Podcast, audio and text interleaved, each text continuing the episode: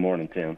Uh, what we're talking about here specifically, and I think the Banner Herald did a piece on this uh, as a possible solution, and this came up a lot uh, through the course of the campaign as affordable housing was discussed, and people would reference tiny houses and, and something that's come to be known as kind of tiny housing as a possible solution here. I suppose, and we can just define terms if there are terms to be specifically defined. What do we mean? What are we talking about when we say tiny housing, kind of tiny housing? What are we talking about?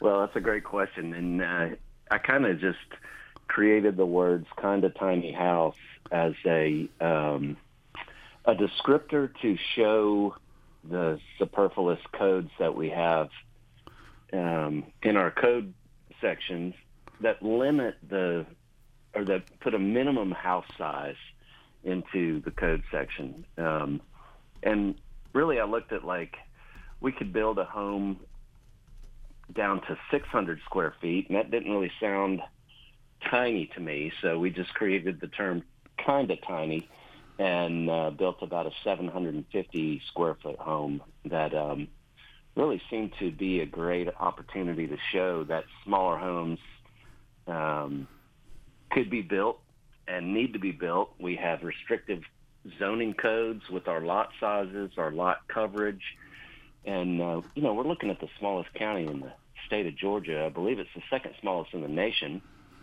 About 48% of our land is untaxable. And we have a small um, agricultural zone surrounding the county, um, even though it's considered a, a, an urban county. It's not an agricultural county anymore. I doubt there's tons of working farms here in Athens.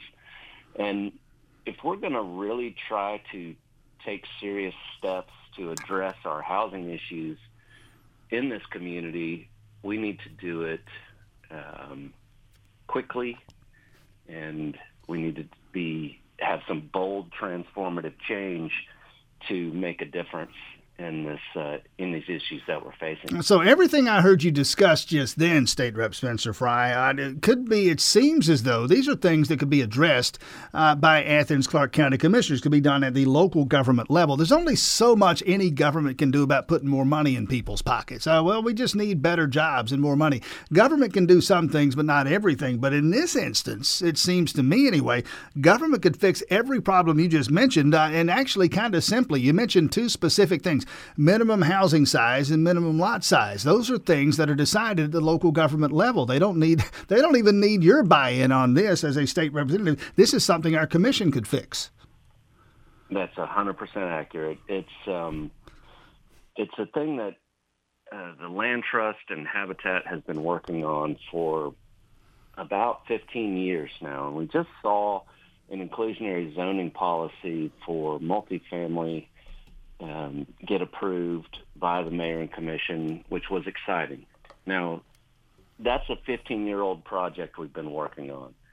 Um, we do not have one yet for single family homes, but yes, you're exactly accurate. The mayor and commission can make these decisions, and it's just a matter of political will and uh, know how and to try to figure out a way to unwind a lot of these uh, building codes that we've placed on ourselves, which may seem effective or uh, like a positive change when you look at them one by one over the past couple of decades. But then what we've seen is the regulations have just absolutely limited the supply of a commodity, which is land mm-hmm. in Athens Clarke County.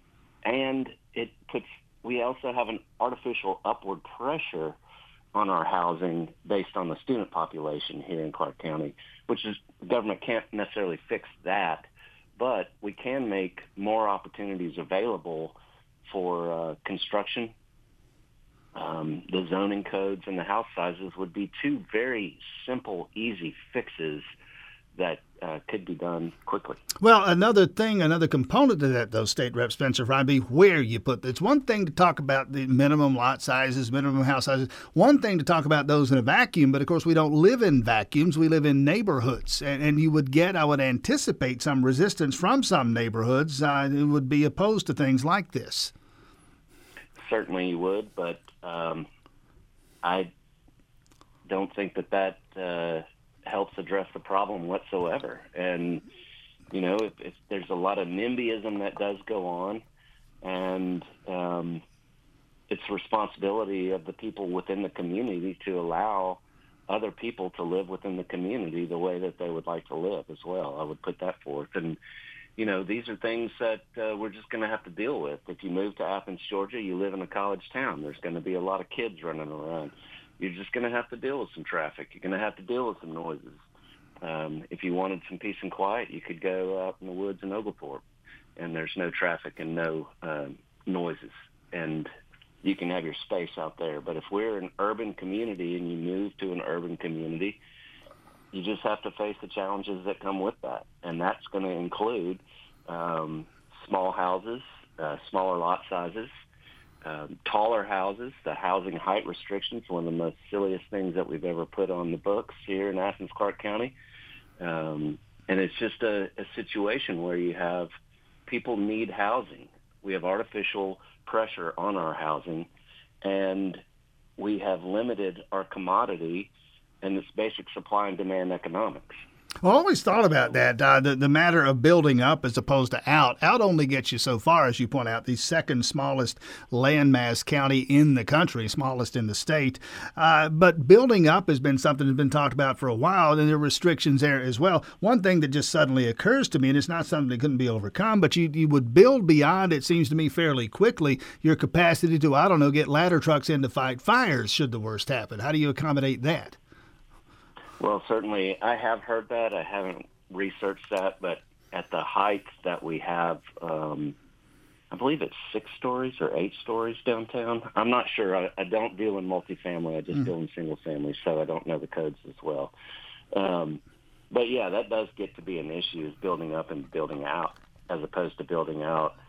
But I think that we've accommodated that with all of our multifamily developments downtown and we need to think about incredibly creative ways to mitigate this issue.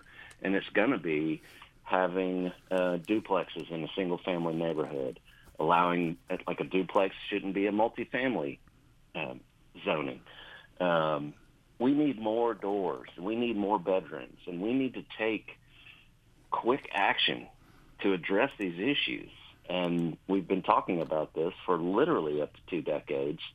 And I'm very happy that we're just now seeing a little bit of policy get put in place, but I would encourage our mayor and commission to continue that effort and to speed it up. Uh, a couple of minutes left, State Rep Spencer Frye wearing his Habitat for Humanity hat this morning. I, I, was talking about this just a moment ago in another context. The construction costs, like everything else, and maybe even more than everything else, impacted by fuel prices, inflation, the rest of it.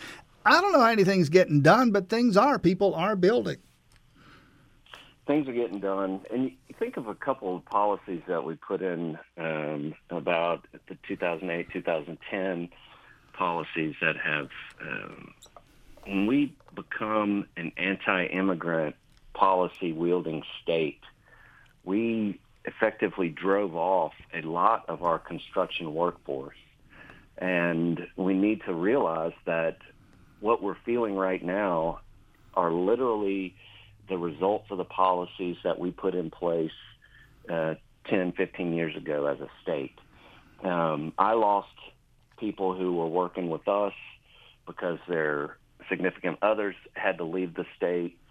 Um, these are things that we brought on ourselves for part of the part of the problem we've enacted on ourselves. Other parts of the problem are we have foreign-owned lumber mills across the state of Georgia, which artificially have been inflating the prices of lumber. And they began to do that during the pandemic early on. And we can continue to see that. The These are foreign-owned companies, which are a state security issue, just like our independence on foreign oil is a national security issue. When a foreign company does business in the United States, they do not care about the people that live in the country. What they want to do is maximize their profits, and they do that by artificially inflating the oil prices, the lumber prices, And this is what we're seeing. It's a right. corporate inflation. Right. Heck of a place to have to leave it because it was inflation. just about to get fascinating there, State Rep Spencer Frye. Up against it, though, got to leave it there. Thanks for your time this morning. Hey, thank you, Tim.